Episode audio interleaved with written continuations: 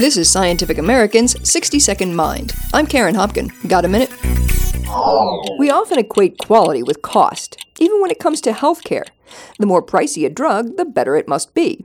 Now, a study finds that we even extend such financial assessment to placebos. People with Parkinson's disease derived more benefits from a salt solution they were told was an expensive drug than from the same solution when it was described as being cheap medication. The research is in the journal Neurology. The placebo effect is well documented.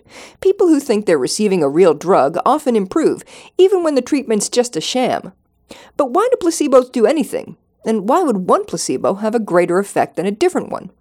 To examine whether the perceived cost could be a factor, researchers told 12 people with Parkinson's that they'd be receiving two formulations of a new medication.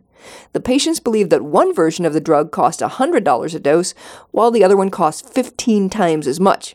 The results? Participants who started with the supposedly high priced drug showed 28% greater improvement in motor skills than those who got the cheaper placebo first. The findings could point the way towards strategies that enhance the effectiveness of any drug regime by making us think that the treatment we're getting is the best that money can buy. Thanks for the minute. For Scientific American's 60 Second Mind, I'm Karen Hopkin.